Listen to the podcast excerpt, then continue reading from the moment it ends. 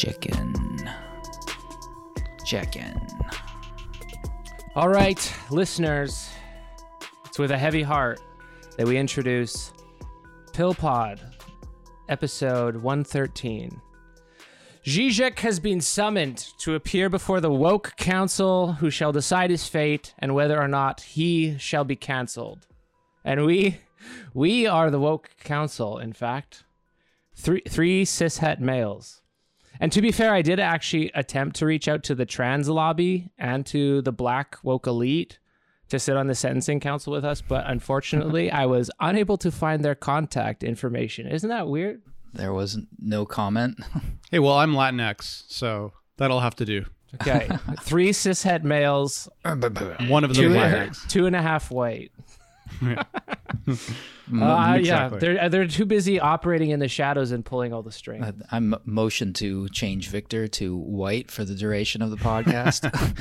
It's transracialism. Can't do that. So, just in case you're about to turn off this reactionary podcast episode, um, the trans lobby and the black woke elite are two, uh, what, what do you call it? interest groups that are terrorizing us, apparently, according to, wait for it, Slavoj Žižek. Yes, you heard that right. Um, Victor, could you uh, please for us read the crimes against the accused? Yeah, so I would say that Zizek is accused of being a reactionary, dog whistling to reactionaries. Um, I would say maybe he's charged with being some kind of a counter revolutionary. And I would say, worst of all, he's charged with transphobia and becoming Jordan Peterson. and maybe becoming, yeah, maybe becoming Jordan Peterson sympathetic. It's the dialectic. This is the the closure of the dialectic. He debated Exactly. him in order to become him. Um, and I would also say that he, he might be also charged with misrepresenting facts. Is he parroting right wing talking points? Well, he's never had a problem with facts before, right? We've had our discussions in the past about why we like Zizek, but whoever it was who wrote this article, uh, I'll go out and say it was dog shit.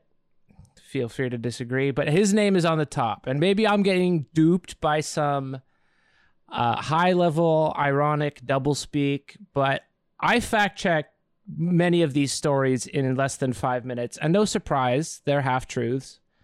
And like true Hegelians, we can announce that every truth is in fact a partial truth, except that Zizek interprets all of his own partial truths in exactly the same way Jordan Peterson would, as a an existential threat to reasonable, rational discourse. What were the facts? I'm curious because I didn't have a chance to fact check. The only thing that I fact checked was the thing about the rapist.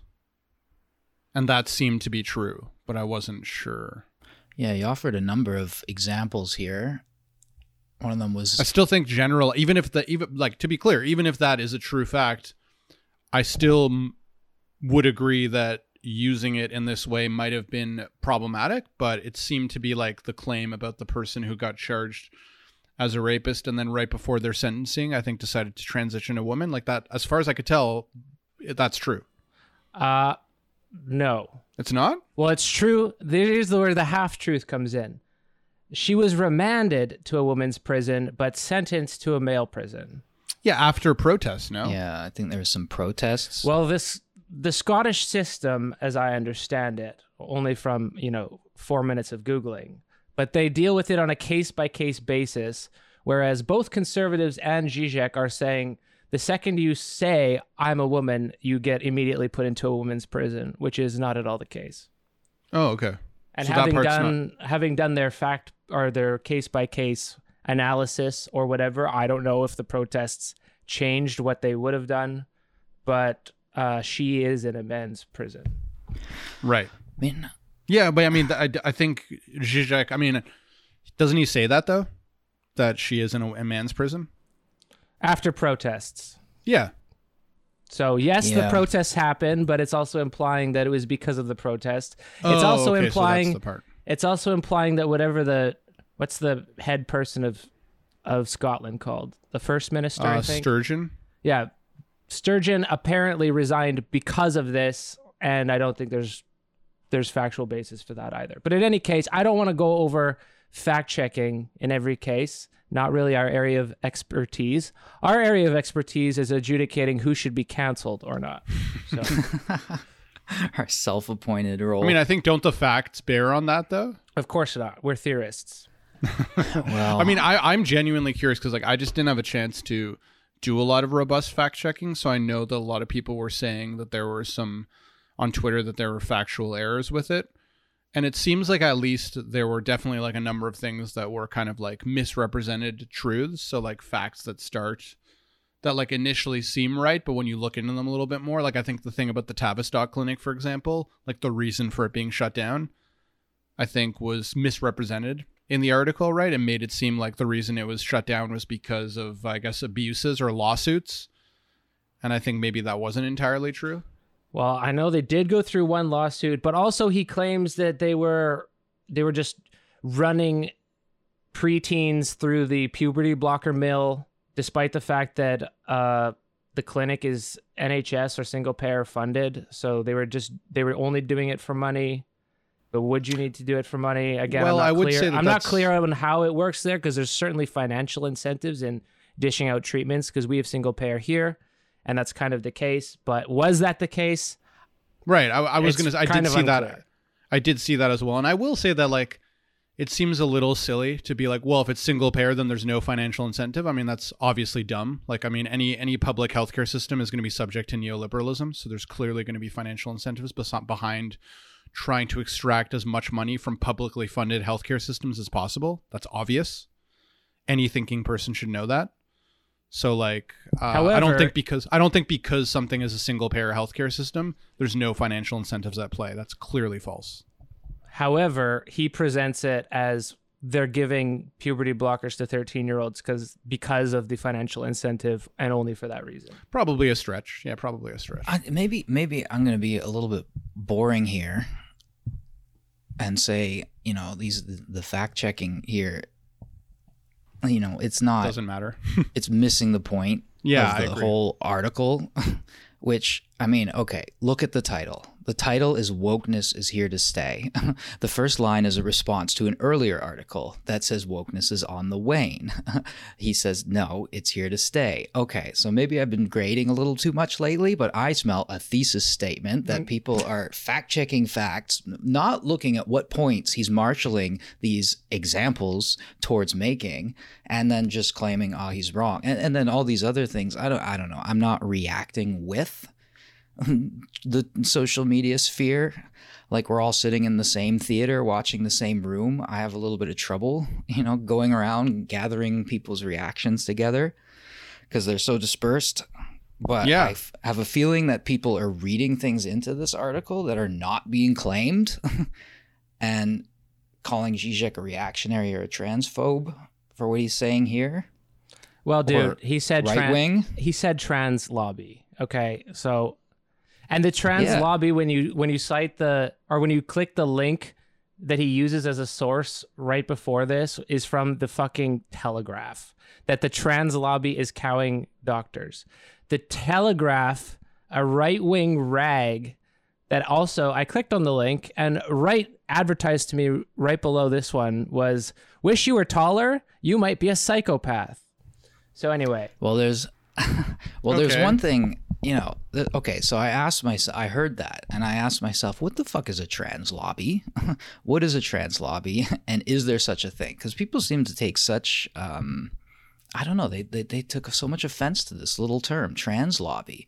So I was looking it up, and you know, there are charities and non-profit organizations that work with trans issues and bring in lots and lots of money. Okay, so is that what he's talking about? Maybe it's not the trans lobby, but okay, there's a group called stonewall.org. It's a charity. It was started, one of the founders is Ian McKellen. okay, there's another one called Kaleidoscope Trust. That's another one. There's another one called National Center for Transgender Equality in the States that they've had some controversies. They are also a transgender activist nonprofit organization. I mean, there. So to my mind, there are such things as trans lobbies. Yeah, what is a lobby? Is A lobby A- is a a group of people trying to collect money to further their goals. There's clearly people. they lobby the government they lobby the government in order to influence public policy that's the problem and the question i mean that's not the problem that's what they do and the question potential problem is are they unduly influencing public policy towards a minority in a population right are they able to push through legislation like it's no different than an oil lobby or a gun lobby Well, it's a little It's different just a than lobby an oil that- lobby and a gun lobby. but I mean, is there is there evidence in their like, status of being a lobby Is there there evidence no difference that the reason why like Scotland adopted self-identification as its standard is that is there evidence that the result of lobbying efforts? Yeah, there's a whole there's a whole thing over the um there's a whole dispute. I mean, I got this from a website called Sex Matters, so I mean, it seems like they've made their choice on the sex gender thing, so take whatever you want from that. But they were pointing out that a recent parliamentary decision was released. I don't know if I can go into too much detail about it, but basically and I don't really know all these different terms in, in, in British politics either, but they found that this this public document that was published was unduly influenced or they, they were not transparent about the groups, the non-government groups they were working with. And it caused a huge stink. And the House of Lords had many uh had many uh pundit harumphing. Um, but I mean, there are groups out there that have money and lobby for these issues. Yeah, so what's the main And argument rather- for why using that term is problematic? That's what I'm saying. Is it just That's because I'm it, is it just saying. because reactionaries seem to use it? just like you just did. No, you put them right next to gun lobby, which is wor- what billions, billions of dollars, and oil lobby, tens of billions of dollars, and you go, oh, these are equal because they're all lobbyist groups. Well, I don't think that Eric said anything about them being equal, right? I mean, no, it- I know it's- he didn't, but that's the it's impl- actually- it's the it's- implication. This is why I'm saying we're speaking in half truths. But isn't that isn't that kind of Eric's point here? That people are reading into it a bunch of claims that maybe aren't That there, not right? So like, so making. they're saying, "Oh my god, he said this that's kind of similar to reactionaries, therefore he must be a reactionary." Like, that's really dumb and an anti-intellectual. I mean, the line is uh, for one thing, clinicians are cowed by the trans lobby, which interprets skepticism regarding puberty blockers as a conservative attempt to make it more difficult for trans individuals to actualize their sexual identity. That's the line it appears in. I don't see anything. I mean, maybe with the trans lobby, maybe he should have said there are many lobby groups that work on LGBTQ plus and trans issues. maybe his language here is not as careful as it should be, but I don't see the fact of using a noun as opening the doors to all of this other nonsense. Yeah, does he have to hold our hands every time and be like, "Oh, but I'm not saying they're the same as at the gun lobby. I'm not saying they're the same." Do we? Does he have to hold our hands in every fucking yeah, thing that he says? you have to predict what your readers going to what conclusions they're going to jump to and then and then write a whole like footnote about like but please don't misunderstand me on this point and uh, like I don't know. It again it just feels like reading into it. He just said that word and people took umbrage, um, rightly so. Um, and then I looked it up and there are in fact groups. I, I have no idea about this stuff, by the way. So don't don't get me wrong here. I'm not trying to say there is a the trans lobby and it's a, it's not he's not even making right? any That's claims. how you influence public policy. If you want to do something good, like help people realize their identities, okay, fine. Yeah, you get a lobby group together and you lobby the government for public policy that relieves whatever systematic violence is being, you know, downloaded onto your group. no, the just to really amount- make hold the on, just hold on, just to hold on, hold on, just to make it really explicit for the dumb people listening. Eric is not saying that he agree or that he disagrees with the efforts of these groups that are trying to to make trans rights to actualize trans rights.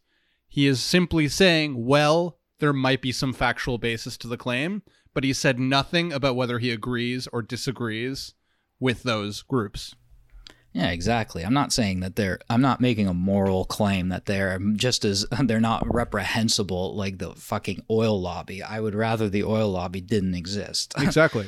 And he The might trans and- and- lobbies. I know very little about them, and the issues they stand for sound good to me. Exactly. Except that there's these little controversies that pop up, and they're Exactly. complicated, and I don't understand them.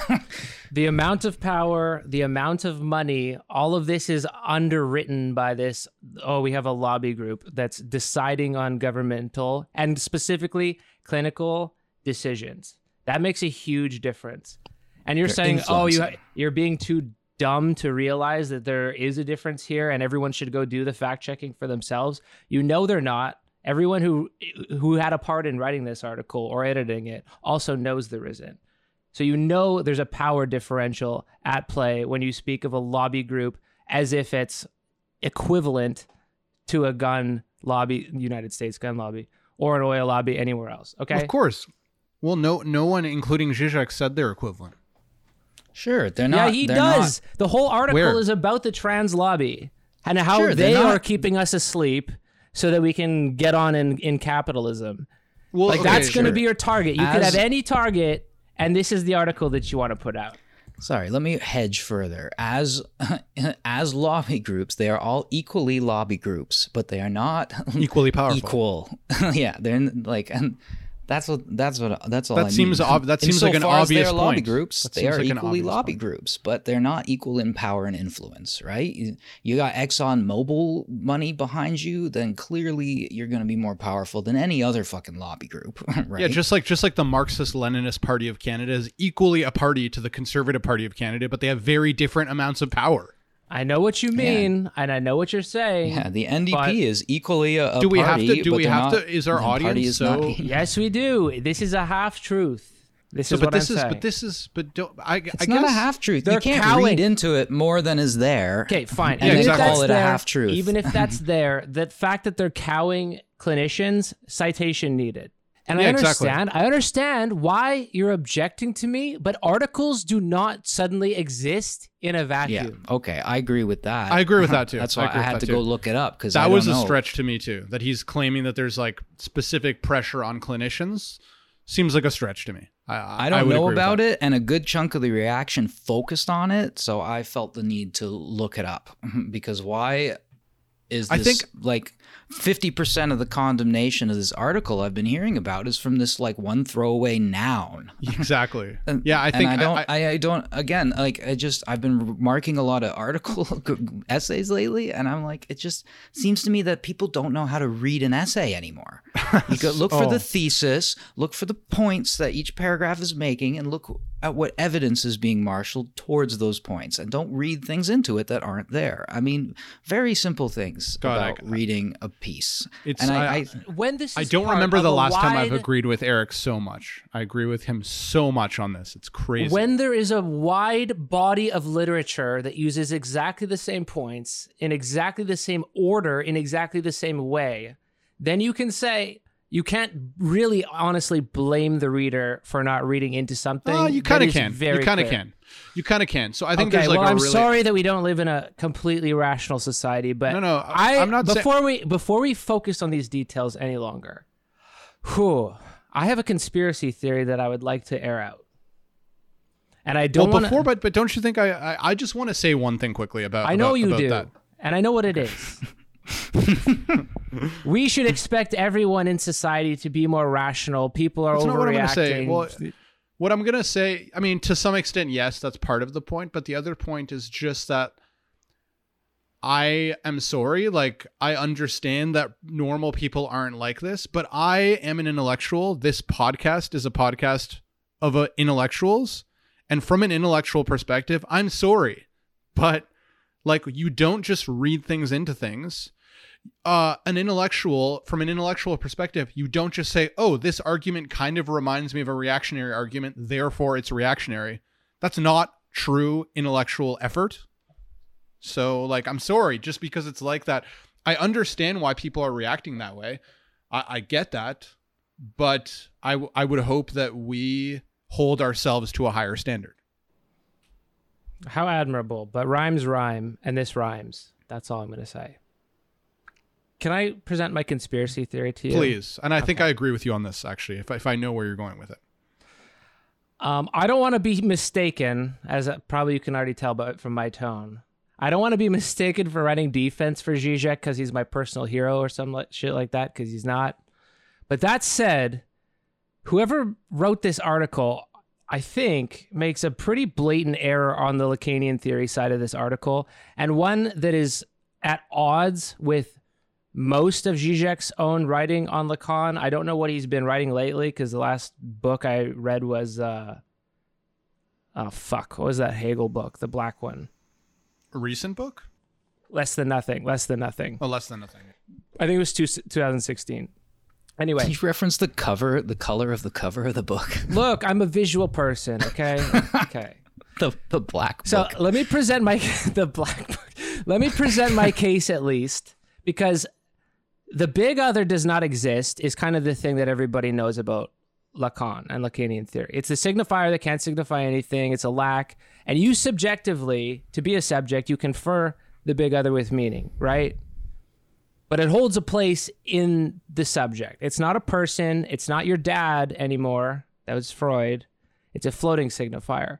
Now, here's what's fucking weird. This makes no sense. The author of this article says, when he's talking about uh, the Telluride situation, he says that the big other in the Telluride situation is the Telluride administration, and that the awoken black elite have terrorized the big other, which is the institutional admin or or whomever.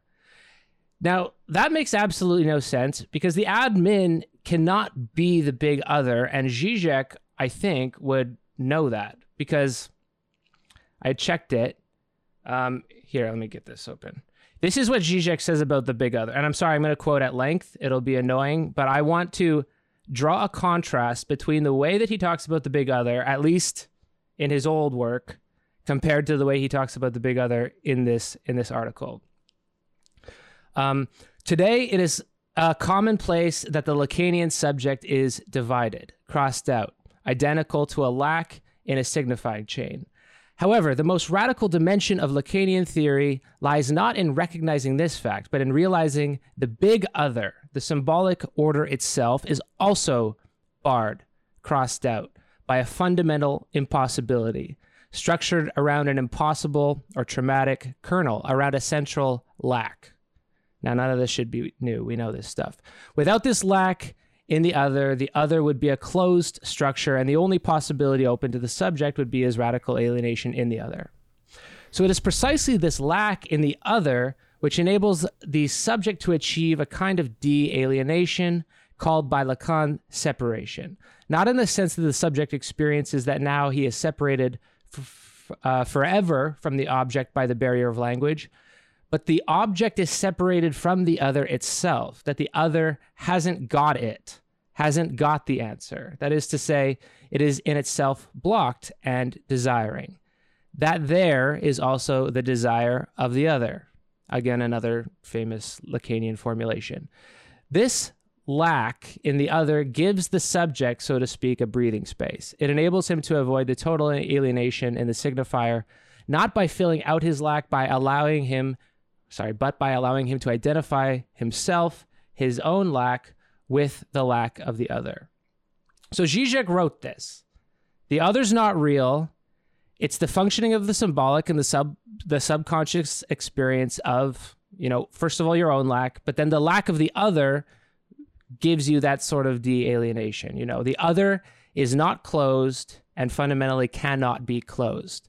So, I'm suggesting. If that's the structure of the symbolic, how could you ever, ever confuse the other with a capital A with the actual administration of a university department? That would be impossible, right?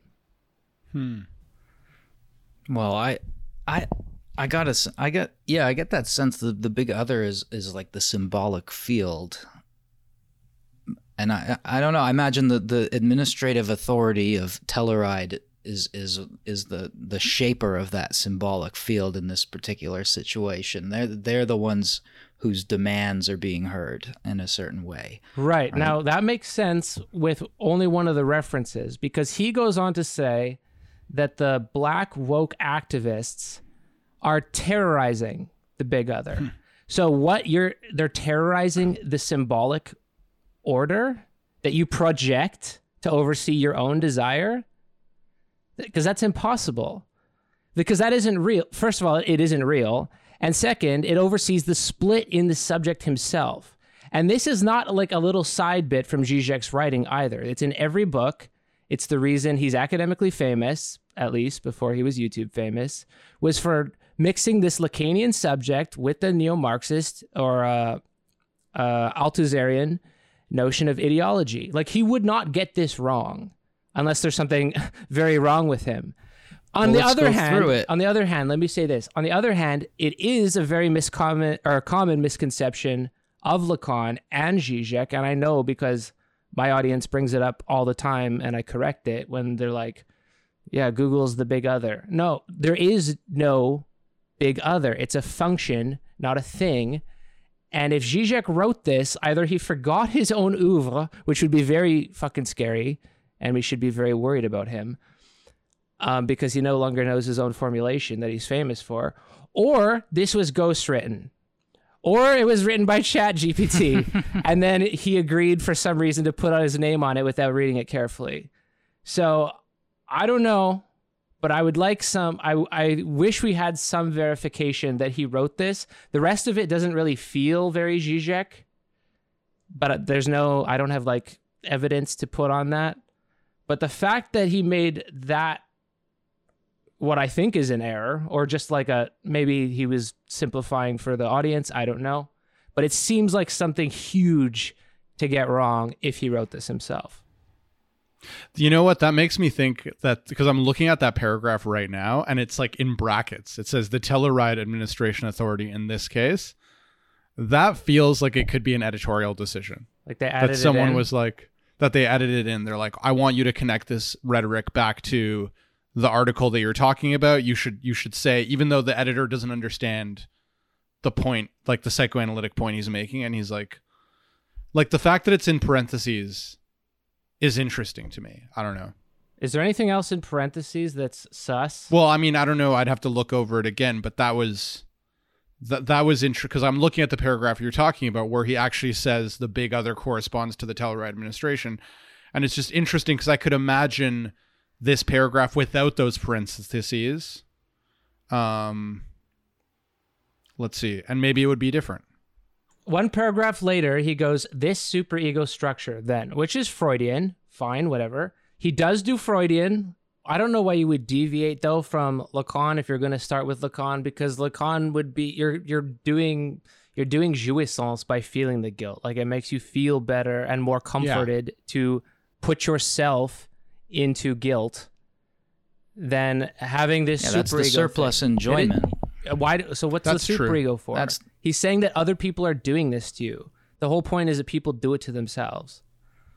I guess the superego names the psychological mechanism through which this occurs. Surplus enjoyment is when I actually say, you know, I am nothing, or like, you know, I'm white, so I'm I'm just obviously racist and complicit in the system. That's that's me. Now I'm getting super egoic, kind of. I'm getting surplus enjoyment from positioning myself in that way, because then it goes on to allow me to say the things I wanted to say anyway, and it makes no difference. Right, it's the surplus enjoyment coming out of me excoriating myself, which is what these sort of Silicon Valley self-help kind of uh, racist workshops do for for white business leaders, right? It puts them in a position where they can respond to the demands of the superego. They can experience their surplus enjoyment by positioning themselves in that way, then they can go back to their businesses and contribute to this restructuring of the symbolic field of the big other. Maybe the Telluride Administrative Authority had uh, had one of those um, had one of those uh, I am racist workshops come through recently. I don't know, but those things seem like again separate, different parts of very similar things. But you know, big other, superego All those things are different. It doesn't make sense for someone else to terrorize the symbolic order itself, though. I don't get it. It's the explanation of how a minority can impose its views, how the LGBTQ plus, trans, black elite, all these words he's using here. It's like because because he's saying that these are minority positions that how do they have an impact on the overall say humanist liberal culture that's appended not. You're you're you're at this adding all this. He just says the Telluride administration is this is the symbolic order. In parentheses. just I'm just taking things from other parts of this article. They're in there, but this explanation here,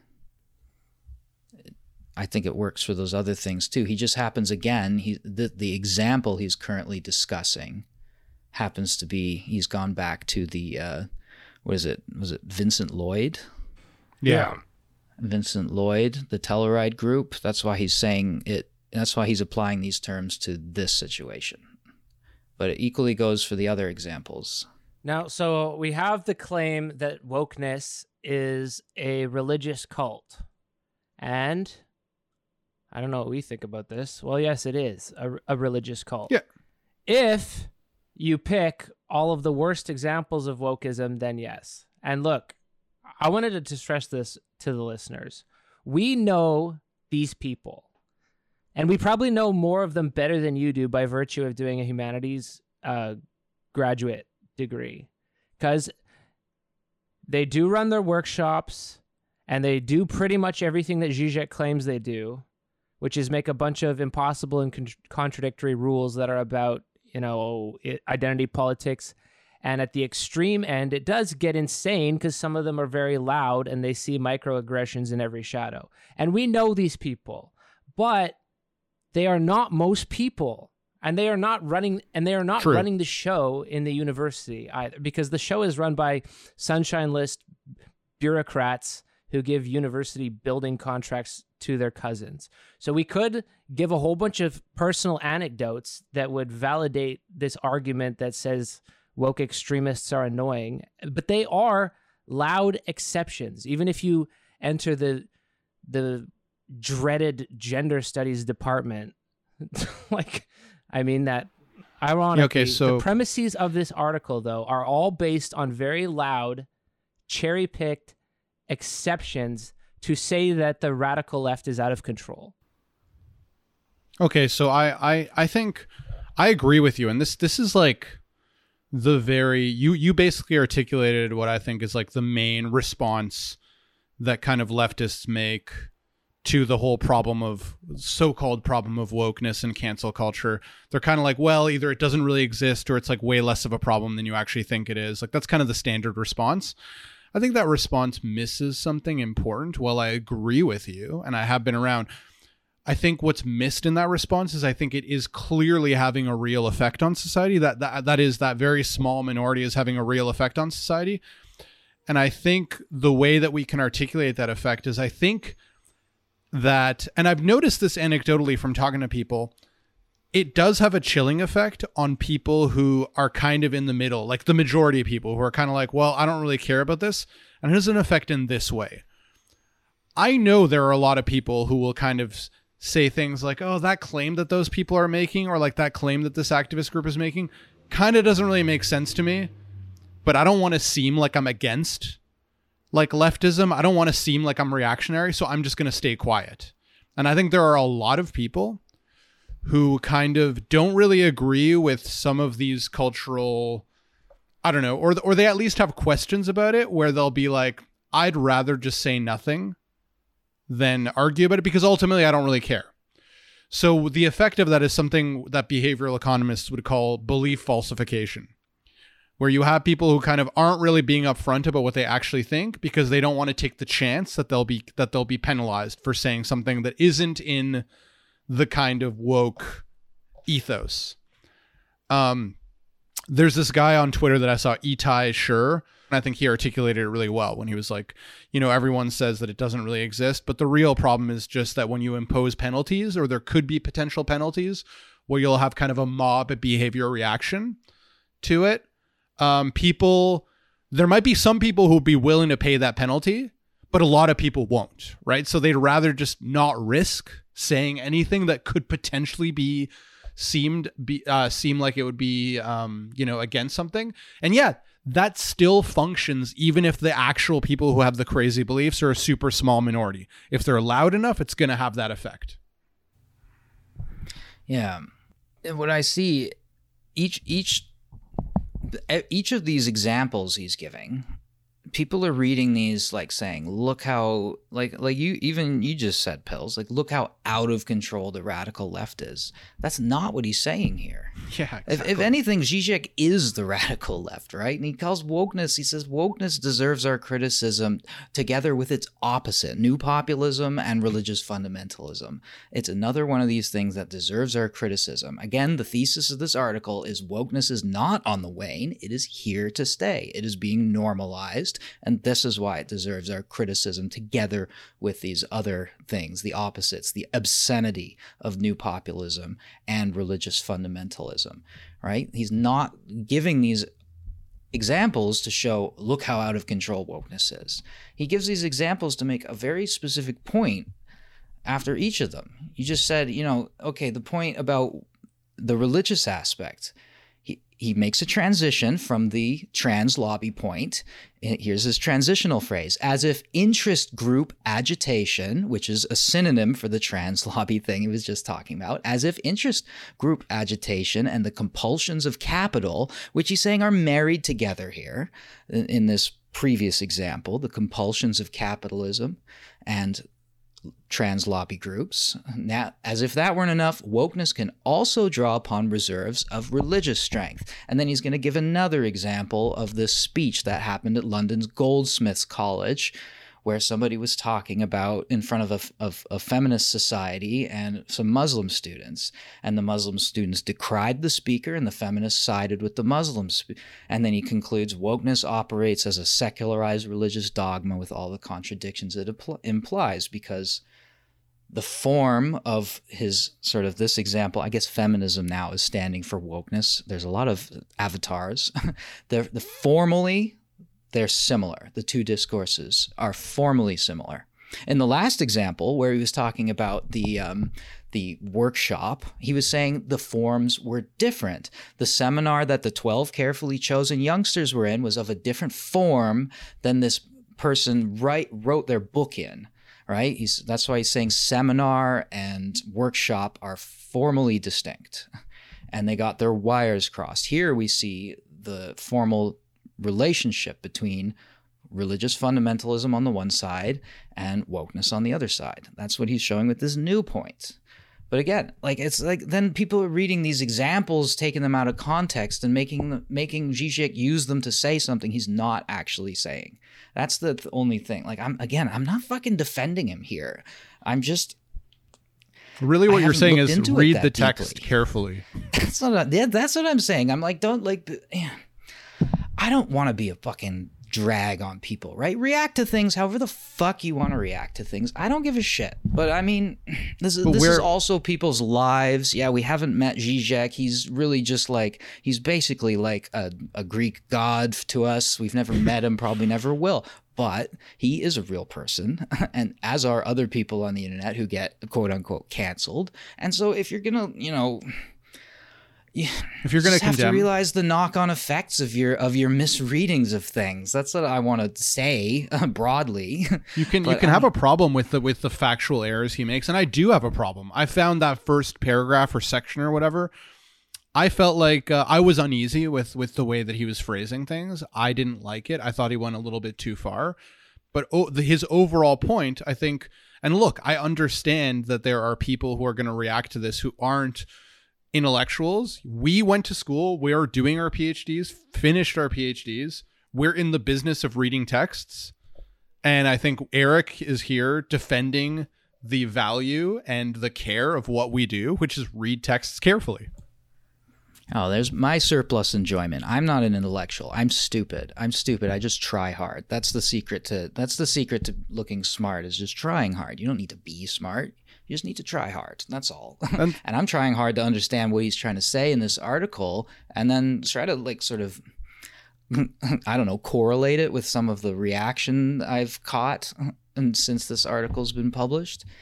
and they seem to me you know, okay, here's a huge figure like Zizek. They are often targeted by cancel, and they can, you know, they can they can weather it. But you know, people who aren't Zizek cannot weather it. if we get canceled for this, we will not be able to weather it, and we will lose our nice little uh, we'll, we'll lose our nice little side project.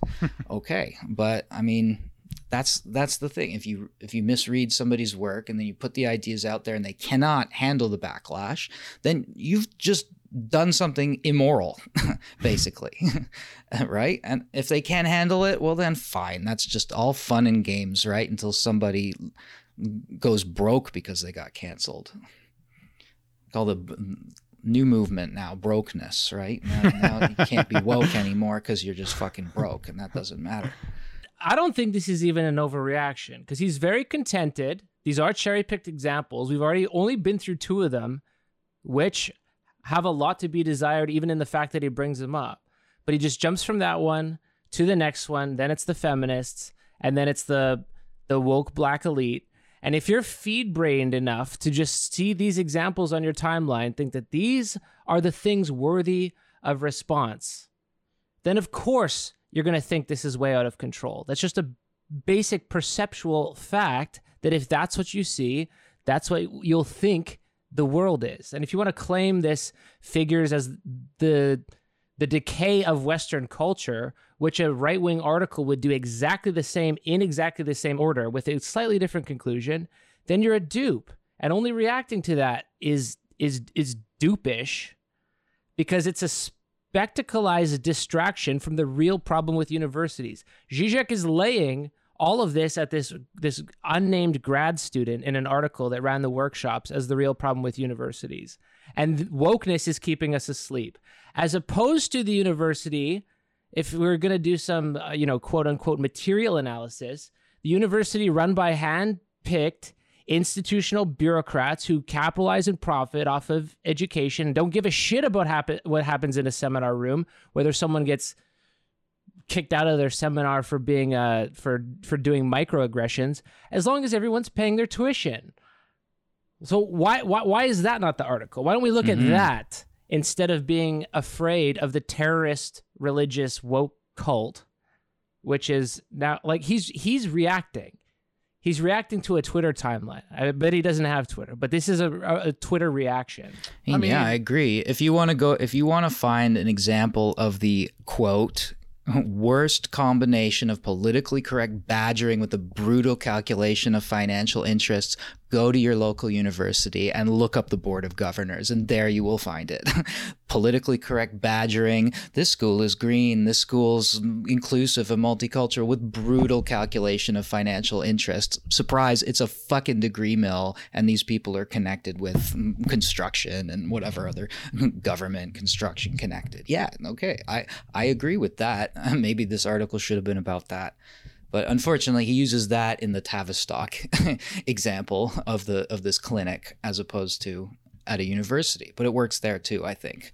Politically correct well, works better probably in the university and financial interests. Yeah, the worst I mean, combination as it, and then which he also restates as interest group agitation compulsions of capital coming together to form a horrible child which is shaping public policy unfortunately well, I, I will say something that maybe you'll have to cut out. But I, I do feel that like I was gonna say this before on the on the point about the trans lobby or whatever. Like I agree it's it's it's the implication of it, like reading between the lines sounds bad. And like when you're just talking about money, like obviously it's ridiculous. But I think there is such a thing as cultural power that exists. And I think that there's a really I think it's a pretty smart analysis that when you look at kind of the polarization, especially in, in the United States, where you have a bunch of right wingers who are really mad at the left because they say the left has all the power, and the left is really mad at the right because they're like, well, you have all the power. But if you look at it, it's actually kind of convincing to say that the right in the states has all the political power, right? That control the Supreme Court, that like the system is skewed to for them to win but then when you look at cultural power, like Hollywood, like the music industry, like that is all kind of like whatever you could call like woke adjacent. Like the cultural power is being defined by the left. And the one example that I found really interesting was the reaction to Dave Chappelle's uh, comedy special, which I didn't think was that bad. But what I thought was most interesting was like Dave Chappelle and all these comedians have been saying bad shit about women, about black people. Like they're they're making jokes at the expense of women, but it's like the moment you make a joke about trans people, there is like an outsized reaction. And I think that that it is just in my opinion true that for whatever reason the trans issue has a kind of cultural veto power that other disadvantaged groups don't seem to have. And if you actually listen to Dave Chappelle's special, that's the point he's actually making in the special. He's kind of saying like, "Hey, when I was I'm a black person, I never got to just tell people that they were racist and that they would get canceled, but for some reason the trans issue does have a cultural veto power.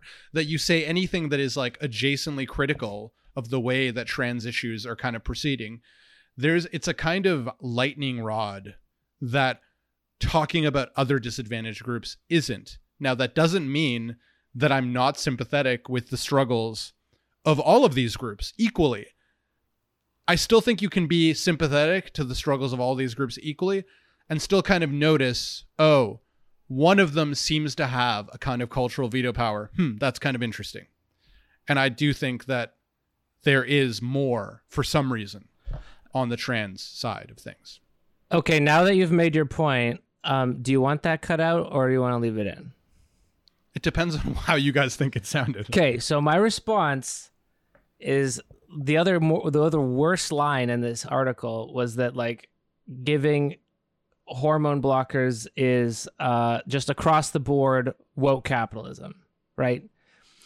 And the reason I think specifically this is more sensitive, especially at the moment, like aside from just being accused of being groomers every day, is that he's extending in this article, especially in the first half, this fantasy that trans people have this seamless access to healthcare and people are just fucking choosing to transition on any given Friday because they feel like it. So that's clearly not this true. This is yeah. supposed to be along the lines of the argument, which is his like psychoanalytic argument. It goes back to the 90s that sexual identity is, and, and like identity generally, it's lack. It's not like a thing.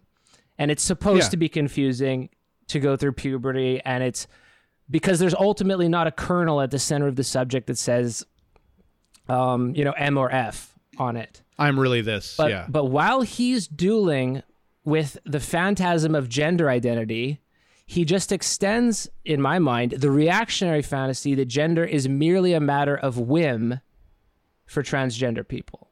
That it's equivalent to a consumer choice. So this theoretical, he this theoretical that's what it's argument not. made at exactly the wrong time because of what's going on legislatively in both uh, Britain and, and the United States right now. And I struggle to imagine anyone who knows any trans person would put that on paper like now. I mean, damn. I guess the theor- the theoretical argument is that what you're rebelling against you're rebelling against your birth gender which is merely producing surplus enjoyment. And even if you want to couch that argument, he couches it in, in in just total ignorance, suggesting that the capitalist system has made it possible for trans people to just transition wherever they feel like it, or to put off gender assignment by paying for it, instead of the fact that they have to pay a much higher cost than any other medical thing, not necessarily monetary cost, but you have to run through an obstacle course of approvals to get it treated in the first place. And why the fuck is he saying this? It's too easy to transition. It's a consumer choice. It's too easy. We have to make it harder right now. Because that's what the fucking right wing legislators are doing every day. Yeah, no, that's So- really bad. And I think like I do think that there's like especially right now in the states with kind of like making laws that a doctor can't decide, you know, even if a doctor thinks it's it's appropriate that like you can't give children like yeah, that's all super fucked Well, the up. ca- the doctors totally- are all just part of the system. That's all. That's the only thing he says about doctors. Doctors are. I mean, they're- I mean- they're serving capitalism. That's it. They don't know mean, anything. it would be don't silly- know I mean, anything. they're they don't know anything. I mean- I sitting on my fucking phone here know everything. I mean, Yes, I also think it would be silly to say that there's not an incentive there, though. Like, so There's an incentive for doesn't every mean- fucking medical yeah, treatment. but of but we course, get of course, Well, he's, Yeah, he's course, talking about course. kids with the, Uh, pe- the puberty blocker thing. yeah, Right. he is talking He's about kids with the puberty. Blocker. He's talking blockers. about children, and the way again this example, the point he's making with it is, you know, puberty blockers are being like this is just even this is almost a logical argument, and the example is an illustration of the point, right? So the point is. Well, the illustration I, I'll start with Tavistock, right, is giving troubled youngsters and autistic youth and, and other people like Wait, can I just stop you for one blockers to second? delay my favorite my favorite Twitter response to the article was uh, someone said like the most shocking thing about this article is the amount of times that Zizek refers to children as youngsters. Yeah, that came up a au- lot. autistic and troubled youngsters. Yeah, That's weird. Who who may have okay, so they maybe identify maybe diagnosed with gender dysphoria, maybe diagnosed with uncertainty about their sexuality, which is considered, you know, in this diagnosis, this is considered what. m- maladaptive this is considered abnormal right and what he's saying is no this is not good not not this isn't bad just because puberty blockers could have you know hor- horrific effects later on down the road. This is bad because quote there is nothing abnormal in sexual confusion. What we call sexual maturation is long complex and mostly a- an unconscious process. Full of violent tensions, reversals, blah, blah, blah. The point is, giving puberty blockers on the assumption that you just need a little more time to decide what your sexual identity is, is like just that whole thing is is just That's not the grounded case on a across the fallacy board, and a you don't fucking paradox know and that. a misunderstanding of what Look, I'm sexual going to be maturation responsible is. with my claims because I don't have a good understanding on different countries trans healthcare. Though in Well, I certain don't. Th- circumstances, uh, first of all, I don't think that Eric's making that claim. I wasn't Eric, saying Eric, all Eric- clinics are Eric doing is this. just saying that that's what Zizek is saying. He's not saying Yeah. that that's what he believes. He's saying that That's this is his what point. Is saying. There is nothing abnormal in sexual confusion. So why are you giving kids you're calling sexually confused puberty blockers? That's his fucking point. It's not that everyone's doing this. Tavistock is just the tip of the iceberg. We should look into this. That's not his fucking point. You're taking the example out of context and using it towards an argument that Zizek is not making. he's That's, using again the example. is my point. He's using the example. Sorry, he's using the example to generalize his other point that your sexual identity is a matter of whim, and everyone's just changing it too fast. No, he's not. Again, he didn't say that because his first example here's a quote. The point here is that there's no easy solution because sexual identity is in itself not a simple form of identity, but a complex dimension full of inconsistency, something that can no way be established by a direct reference to how we Li- feel. listen, listen. And you know li- why that rapist was just changing genders and getting put in a women's prison because because there's this big other logic where you declare what you feel you are and you are registered as what you want to be. He's again he's pushing back against that and saying no, you can't establish your identity with direct reference to how you feel. It is not a consumer choice thing. That's again that the first example is meant to establish that point. The second uh, uh, example is to say there is nothing abnormal in sexual confusion. It is not gender dysphoria. It is not abnormal. Development. It is normal for everyone to have these questions long into your adulthood. And we should not be giving puberty blockers to people who have a little bit of confusion about whether they want to declare themselves this or that or play with this and that toy or have this and that career that's normally associated with a And certain again, identity right? We shouldn't be Citation needed because many not- gender clinics across the West, doctors feel compelled to an- adopt an unquestioningly affirmative approach.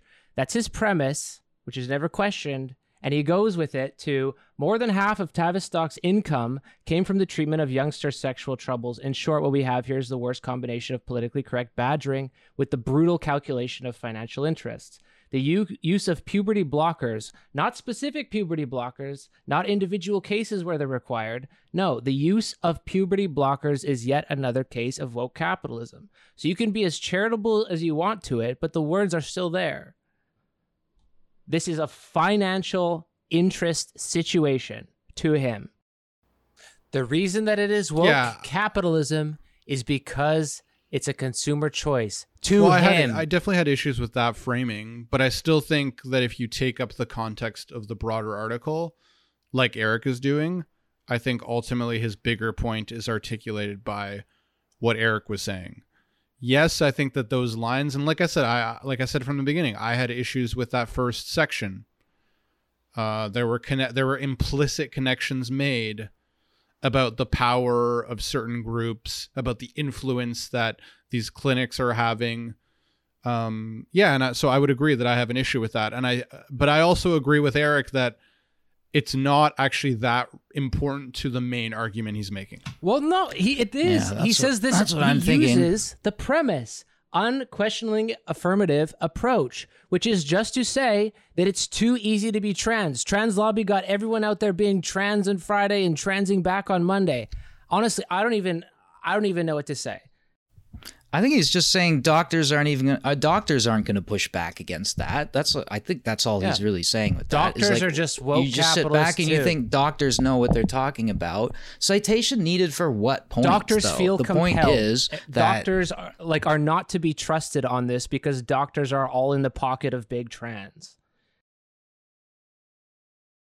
But that doesn't, you know, that's not a premise for the point that it's there's nothing abnormal in sexual confusion. Yeah, who the fuck is Zizek to say this? Puberty blocker. It's a medical issue. a psycho, a psychoanalyst. That's who it is.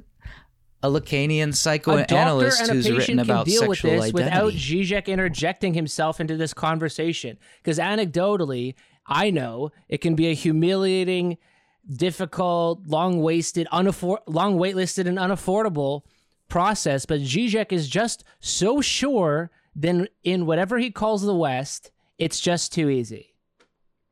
You, you, we got our trans listeners hope out there, and I hope they're hearing this. Your problem is you just have it way too easy.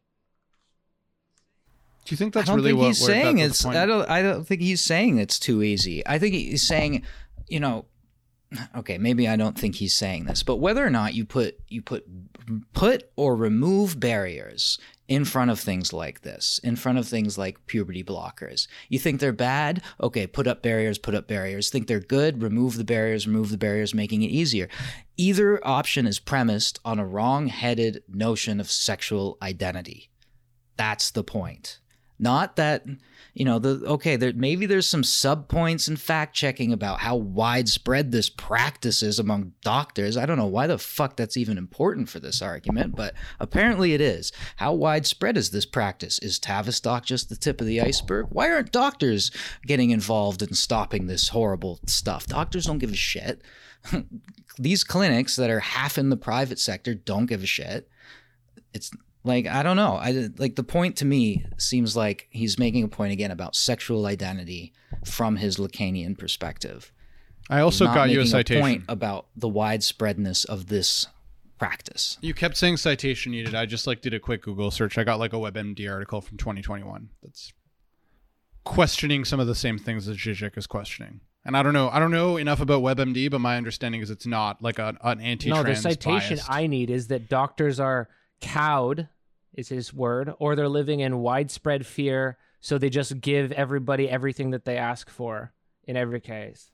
Well, here's here's it says leading experts on transgender medicine are accusing trans activists of muffling their concerns about the quality of evaluations of adolescents and young adults with gender dysphoria. That's the first line. Yeah, I mean, I mean, I don't know. It's WebMD. Maybe WebMD is some kind of an anti-trans reactionary group. it's Oh my possible. I don't know enough. That's just from a quick Google search.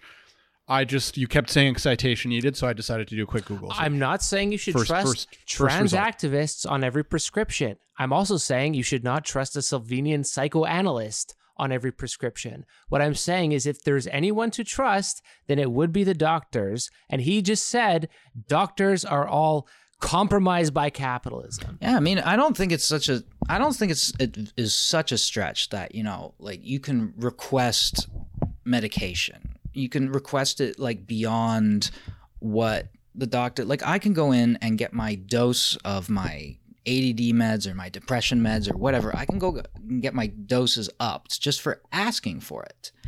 And okay, maybe that's okay with when it comes to those kind of psychological things. Maybe, maybe I don't know. I could overdo it, but with puberty blockers, you don't want that to be a just ask situation.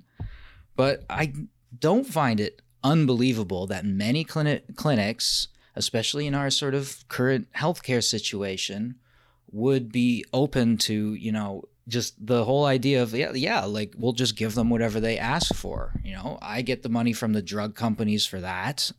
Just like you know vets you know you can be a huge And and if I say no, representative and go and get vets to sell your dog food for money and if I say Like, no, there might be like activists on Twitter who are going to try to cancel me for not being affirmative and accepting. Like that I'm just saying like that that social power I think The it does exist. is there's no one that has yeah Google alerts set to whenever a depressed person does something. That that this now now needs to become a legislative, or in this case, now this needs to be a theoretical issue. This is a theoretical issue. There's- I mean, again, the depressed de- it's not easy to be trans medically, legally now, especially or socially. totally agree. And this is made into, even currently, right now, this is made into a theoretical debate about, you know, what's fundamentally a medical decision and then also a legal and a social circumstance. I don't, I don't even know what to say. This is. I mean, this I think look, I, I do think that there's and if, whether this- you want to debate the reality of sexual identity from a Lacanian perspective, go fucking do it somewhere else. Okay, that's okay. Like, I'm sorry, but I just like so Oh, we- strongly we disagree came- with you. Hold on, hold we on. We came to hold him On. to be fair I, I, I, look. I just this is like a line that really pisses me off sometimes when people are like trying to stop people from debating things. I'm sorry. Like, we are people who study philosophy. We study theory. What we do is debate and think about stuff. And the idea that something, all the things we debate affect people's lives. There's tons of things that we debate that affect people's lives. And to be like, no, this issue, I'm sorry, is like affects this group of people's lives too much that we can't talk about it or we can't raise questions about it just seems like not like anti-intellectual and like not really like living up to the values that I care about. Well, you know what, man? Fuck it. On this point, Okay. I am anti intellectual, and honestly, I need a fucking break. I don't know how this episode is going, but I almost feel like maybe we're not going to be able to release it. Maybe. I mean, I want to look at like for my assessment, it would be you know from from what I've seen, the crit the critique and the fa- of from the fact checking angle is like the line he says here: puberty brought blockers were administered to almost all children for sent for assessment at Tavistock. Apparently that wasn't exactly true. That was one thing that I saw fact checked that it's like I read got, that that yeah, wasn't true. exactly. Yeah, exactly. But then okay, but then the second question then is is like okay, well, if that that's an inaccuracy in an example, in a fact he's presenting, to what degree does that undermine the point he's making along the way? Like that's why I keep asking the questions about like okay, yeah, like the fact checking the examples great. Like okay, yeah, you've given like some ammunition to right wingers who want to take this shit out of context and use it to make a totally different point. Like That's but that's their worry, but- decision. They're taking the point that Zizek is making off and putting their own point on it, which is going to be something awful. Exactly. And we and, and again, that's the argument. Well, we can't, you know, do leftist theory because in ten years, right wingers are just going to pick it up and use it to fucking mind fuck us and into further deeper into capitalism or something like that, right? Like that's not a good argument. Yeah, exactly. And this is actually it's funny. The second paragraph in this WebMD article is like, uh, well, clinicians who have raised the warning flag say that the health of young people is their primary concern. Activists worry that open questioning of the situation will fuel anti-trans le- legislation, further stigmatizing trans youth. And like I think that's exactly the dynamic that kind of stifles discussion. And I get that. I'm actually sympathetic to that. I think the laws that are being passed in the United States to like stop like people stop doctors from being able to prescribe these things is like super fucked up. It's like if your doctor thinks that this is appropriate, like they should be able to do that. But what I hate is just like that you can't raise questions about it, that you can't be like, hmm, does this make sense? That the moment you do that, you're just going to be labeled as uh like transphobic or anti-trans. Like, but but I so I get it. Um, but I think that like if there are people who have some concerns about these things, I guess to me it just seems like a legitimate line of questioning. Uh, I think it's possible to be like maybe people who want to debate this uh, can debate this while at the same time being pro trans rights. I think you should be that. I think that should be like a an intellectually possible position to have. Yeah, like I I really you know, like I don't want these things to be a problem. Yeah. And, and, the the worst thought in my head is that if if I bring up a topic, am I going to be creating grief for someone who this matters to? While I'm doing my armchair thing over here, am I Sure. going to be creating problems for people, or am I going to be making it easier for people who do want to cause problems to like jump in and open up and run the run with the debate, and then like create this politicized issue where a, where a, a section of the population is then put under fire. Like I would hate myself if I perpetuated that kind of stuff. Yeah, same. But I mean, the problem is, you know, the social media, 21st century, these conversations are going on all the time, whether you take part in them or not. right? Like m- me adding my voice to this debate is not really going to create problems for people. I wish people would just stop talking about this stuff and just like accept the fact that th- there's no problems here you know like oh, yeah we need universal health care you know that would help everybody that's not a that's not a trans issue that's not a racial issue that would just help everyone yeah. right? Having like equal representation in the politics right? Like that i don't know. There's there's a lot of things a lot of emancipatory ideas that could help everybody. But you know when people come to these trans issues they're like well i don't want my system funding these operations. That's like ugh, jesus fuck that's so selfish i can't believe that line of argument Yeah, of course. it's like you think that making these things covered by government funding is going to make everyone suddenly run out and, and get like sexual transition surgery that's insane Obviously. like no, we legalized weed in Canada. I'm sure the level of potheadedness did not fucking go up. Everyone who was a pothead before is still a pothead, and maybe some people who are weed curious are now smoking a little more weed than they did before. It's not. It's such a slippery slope argument when you do that. I hate it. I hate it. But yeah. Um, I don't but- know. They are important issues and they need to be. I mean, to go back to know. to go back to like Zizek's claim about, you know, the fact that everyone is a bit confused sexually. Like, to be more critical of him, I suppose you could say that, you know, is it really the same? Like, like is everyone equally sexually confused? Like, I think that's clearly not true, right? So I think like.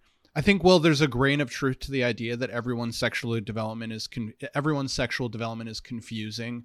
There are often ambiguities and reversals, but I think it would also be weird to just say it's the same for everyone. It's not the same for everyone. Like clearly, clearly people who have symptoms associated with gender dysphoria, it's going to be a lot different level. It's going to be a different magnitude of confusion. So I don't think it's necessarily right to just equate those things that everyone has those same um, although maybe we maybe what he's saying is that the structure of sexual development is similar for all of us. It's just that certain reversals or confusions are more magnified for some.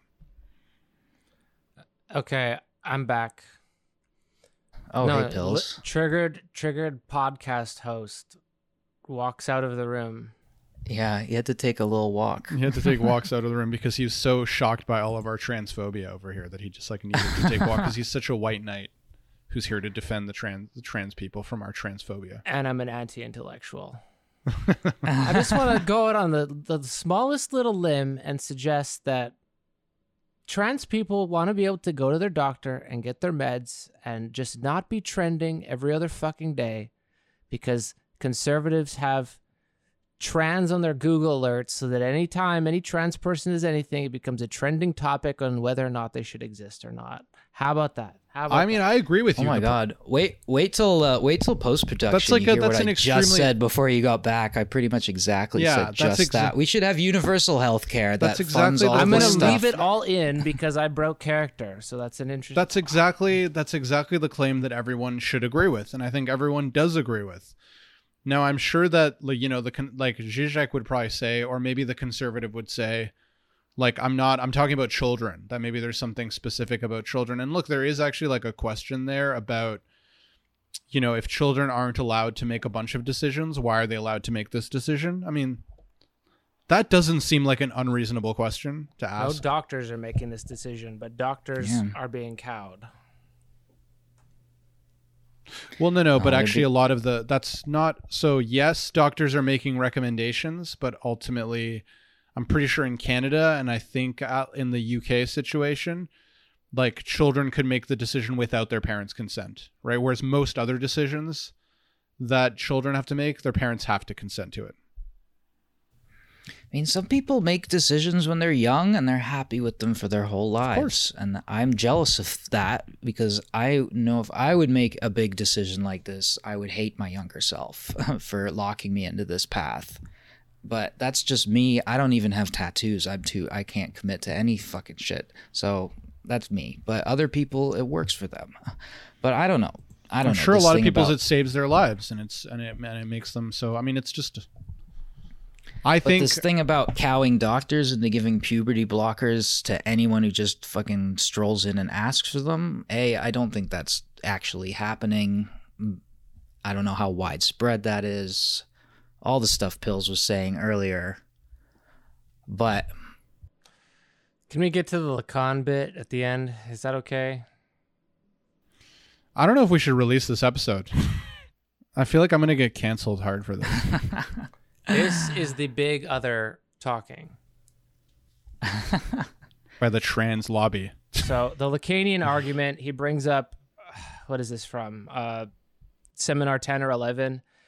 There's a Freud story about a dad.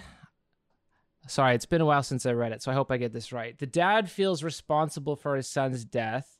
He falls asleep next to the son's body. I think it's like an infant. Um, and a fire starts in the house and the father is dreaming and in the dream the child is burning alive and says father can't you see i'm burning and the lacanian interpretation of this and then the father wakes up to discover that the coffin is in fact on fire. but yeah the, the idea of it is the dream the dream is the on the imaginary and the dream incorporates the real what's happening the, the part of the house is on fire Yeah. but it incorporates the real in a in a different sense in order to allow the sleep to continue. But then in the dream, when the dream gets too close to the real because he feels responsible for his son's death and his son says, "Can't you see I'm burning?" then the dream becomes too real, so then he wakes up to reality. And Zizek's argument here is that uh, wokeness is actually a asleepness allowing the status quo to exist because people get off by being morally superior than everyone else. So as long as you're morally superior, you get off, Yeah. and then that avoids uh, any any real status quo change. So you're staving off the real by being woke and doing your land acknowledgments and canceling your microaggression profs, and that's what's happening here. And uh, whatever he calls real racism Well, and that's- sexism, um, that's not dealt with. I guess the people that don't get to be involved in the quote unquote discourse, they get they get left. What do you mean by that? Well, if they're not part, if they're not part of the university system or the the social media system where these arguments are getting made, then they don't get they like they're the people with the real issues, whereas the uh, the woke black elite they don't have real issues. They're just making issues, and then everyone's cowing to them in order to feel guilt because their guilt feels like they're paying for their internal crimes. I don't think that that's the argument here. I, I don't think that that's right. I, I think that he would say, I don't think that the people, even, I think he would say that the woke who are falling for this kind of dogmatic approach to anti racism or whatever, I don't think that his claim is they're not experiencing real racism. I'm pretty sure he would say they are. I think his critique is with the way that the that addressing the racism is being the imperative for how to react to it is the woke part. It's not the the fact that their their experience of racism isn't real. It's the problem of how to I didn't address say it. that they weren't experiencing, which isn't gonna it. help. I was saying that here's a lot. Here, I'll just read it. It's exactly the same with much of the ongoing woke movement. The woke awaken us to racism and sexism pre- precisely to enable us to go on sleeping. They show us certain realities so that we can go on ignoring the true roots and depth of our racial and sexual traumas. oh, okay. Which is okay. Yeah, that last bitch, line. fuck it. I can make exactly the same argument about anti wokeness. Anti wokeness wokeness focuses on its exceptional images and its cherry picked examples and its Google alerts of the of the latest weirdo who also happens to be trans, and then using that particular weirdo to demonstrate that trans people shouldn't be accommodated. And at best, they're all nuts. Oh, and course, at worst, that's they absolutely represent the true. downfall of civilization, which is, of course, not Zizek's argument, but the same. Oh no, no. I mean, uh, but I think It's Zizek just- would agree with that. He would say that that's exactly the same thing. Like that, the structure. They're both self. They're both like um, uh, reciprocally interacting, reciprocally nourishing structures. Like the anti woke and the woke are two sides of the same coin. So, do you think this article being released publicly, um, it's been retweeted by Jordan Peterson, for example.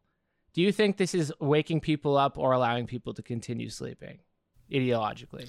I don't. I think the the. I think he problematizes that binary. Wokeness stands for its opposite. That's what he's saying there, and then he gives that strange explanation. I mean, I guess not strange if you've read Freud's interpretation of dreams and you're used to it. I'm not used to it.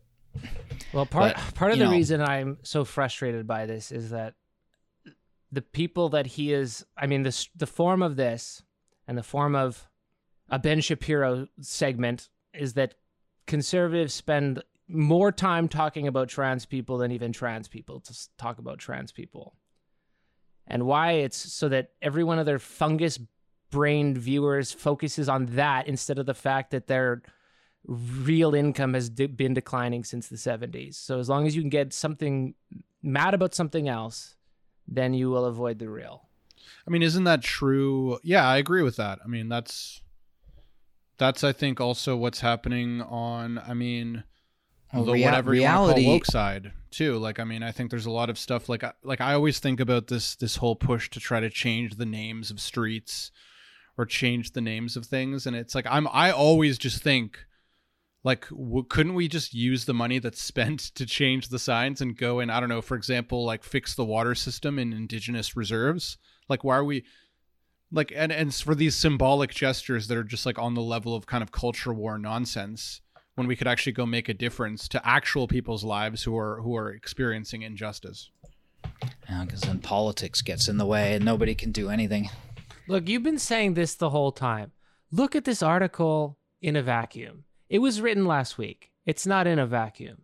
Why don't you fix the water in an indigenous community because it would change people's lives? Laws are being written with the intended effect of preventing trans people from existing in public or from getting meds. Now, Zizek's not an idiot. He knew this would cause a reaction. He's been trying to make reactions for a long time. And what he's rhyming with here, don't change your gender too quick because everyone has identity problems. Slow this shit down. And then knowingly, him entering the media image exchange war. Who does this protect and who does it harm? Now, this is a renewed topic for debate. People's medicine is a topic for debate. You know what changes then? Fucking nothing. So, writing this article is nothing more than keeping people asleep. Simply because now it's a topic for political debate. This article is the fucking NyQuil. Blame everything on wokeism? No, this article is that NyQuil. yeah, I mean, but I think Let's- both. Well, that's why I wanted to, because, because you know, that's why I wanted to focus on the article. Because if you just do the psychoanalytic free association thing and follow your signifying chains, then it will be an interminable debate, and there will be no basis for anybody to say you've missed the point. No, you've missed the point. How do you know? Well, I was just free associating. So what am I what eh, what am I going to present to you? No, I'm just looking at the points he's making and the overall argument. that's that's why I took that tack because I knew it would be interminable if we just read into this whatever we feel like we want to read into it. Then it's going to be forever, and then nothing's going to get done. You know, he says he says Dude, that was the goal. It's not an idiot. he says the people who are caving in he says the people who are submitting to woke demands really are guilty in participating in social domination. But the fact of their giving in to woke demands is a way out of that guilt, right? You you take on the guilt and then it enables you to go on exploiting and perpetuating the system of domination, right? That's the that's what he's just said. And then he says wokeness stands for its opposite. You know, the dream got too real. Reality is the place we go to escape the real. That's what it is. He was sleeping. The, and it became too real. He encountered the unbearably traumatic character of his son burning in a coffin, and he suddenly woke up. And he, he went to reality to escape the real, right? It's always you're always running away from it, not facing it. I don't know. I don't know what the point. I don't know how you traverse that fantasy. But, you know, dreaming means fantasizing in order to avoid confronting the real. But what happens when the dream becomes too traumatic? That's the real is that traumatic kernel. And like, you know, how do you sleepwalk? How do you navigate around your house when you're fast asleep? Because there is reality in your dream. But you know, if your dream becomes horrific, if your house sets on fire while you're sleepwalking around and then you're it reproduces it in your dream somehow and you start melting or something, then you wake up. Not because the house is on fire, but because the dream became too traumatic and you went to the reality to escape the real. Right? And that's this thing. I, I don't know how to line this up here. Wokeness is the I don't know what the what's the thing here. Being woke is like being asleep and then being asleep, the dream of the wokeness in the sleeping state. Like I, I don't know how to fucking square it all up. Someone else, someone who's better with this stuff's got to do it for me. Pills. No, he's just say, being being overly concerned with the the discourse around it and cowing doctors and having professors have their their seminars canceled.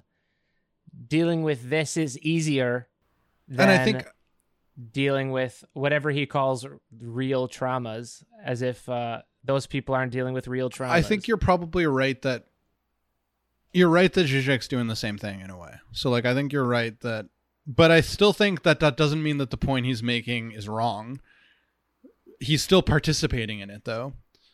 I do just want to say quickly pills, I'm sorry for calling you anti-intellectual. You just said something that triggered me there, which is when people say we shouldn't talk about things when they affect real people's lives and I think I, I, didn't just- take that I- as an I, insult. I got I'm proud interested in be philosophy because you actually intellectual on that point.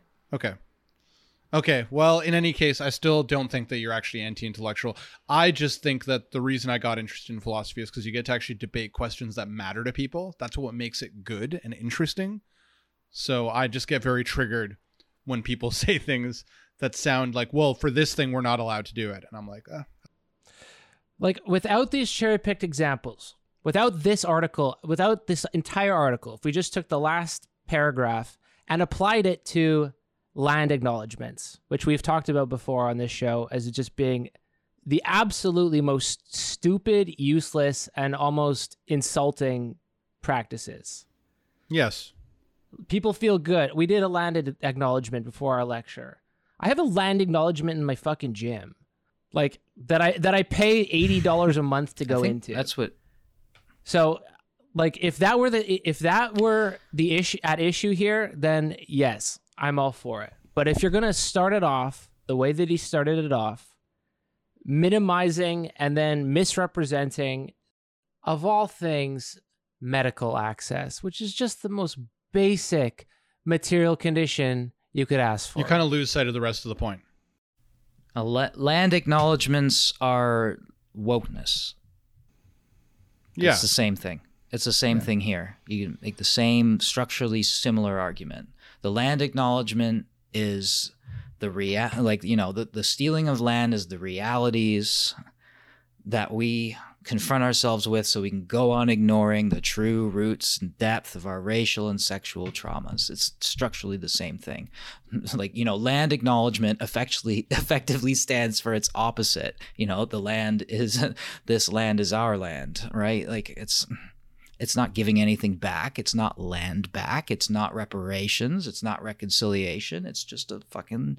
It's just a gesture on the improving level the material of wokeness conditions of as people. Zizek is painting it in this article. It's the same as wokeness.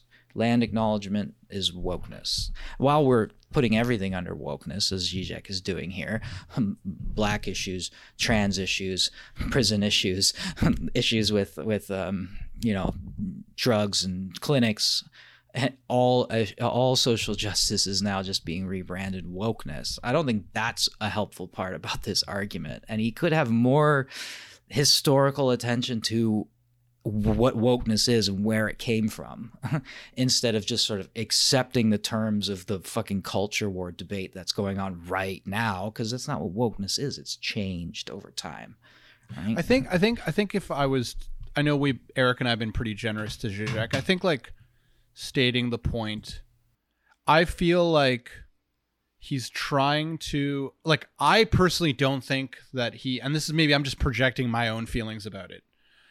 Like how I feel, which is that you know, I don't think that he has any problems with trans people accessing their health care or um, a lot of these things as much as it's just noticing the backlash or the way or kind of like the emotional reaction to certain kinds of question raising that happens or kind of maybe it's not so much right so like i think there's a way in which let me see if i can say this more clearly i think there's a way in which you can agree with a position that is dogmatically presented but disagree with the fact that it's dogmatic and i sort of feel that's the way i sort of feel it's like i agree with tr- with uh trans rights but I don't like the way it's sometimes dogmatically presented. And I think I feel that way. And I feel like wokeness is, in general, whatever people think about wokeness, is generally a bunch of shit that I actually agree with from a justice perspective, but hate the way that it gets taken up in this kind of dogmatic structure that then has these kinds of weird contradictory demands.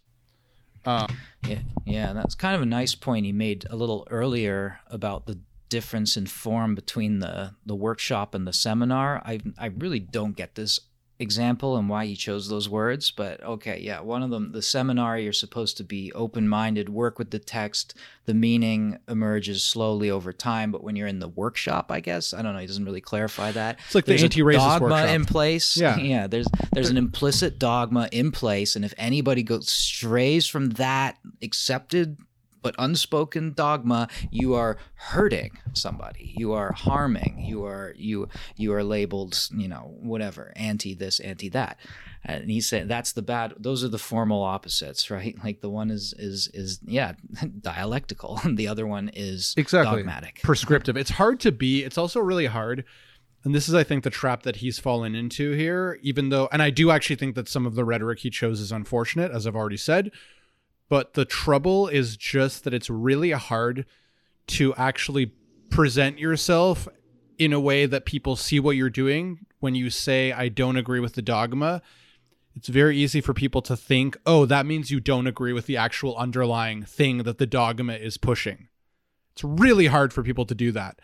And you know i think off air pills has kind of jokingly but maybe not so jokingly been like well there are only two positions that exist in the spectacle it's like you can't have this position in the middle where you're kind of against the the dogma but for the point.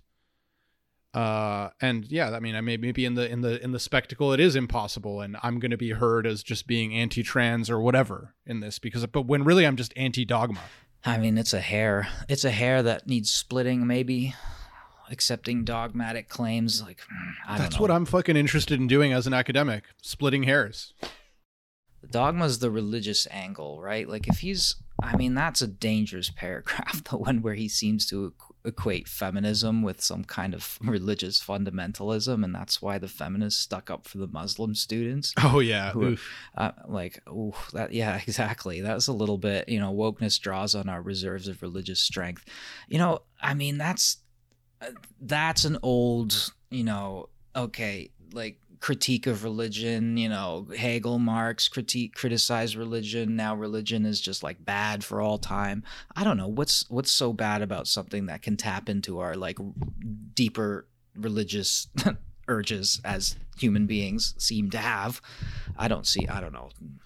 And Yeah. that just yeah, that that just seems dangerous to me to say like yeah, these like the feminists are are also like feminism is also a secularized religious dogma. Like I I don't know. There are some questions I'd like to ask.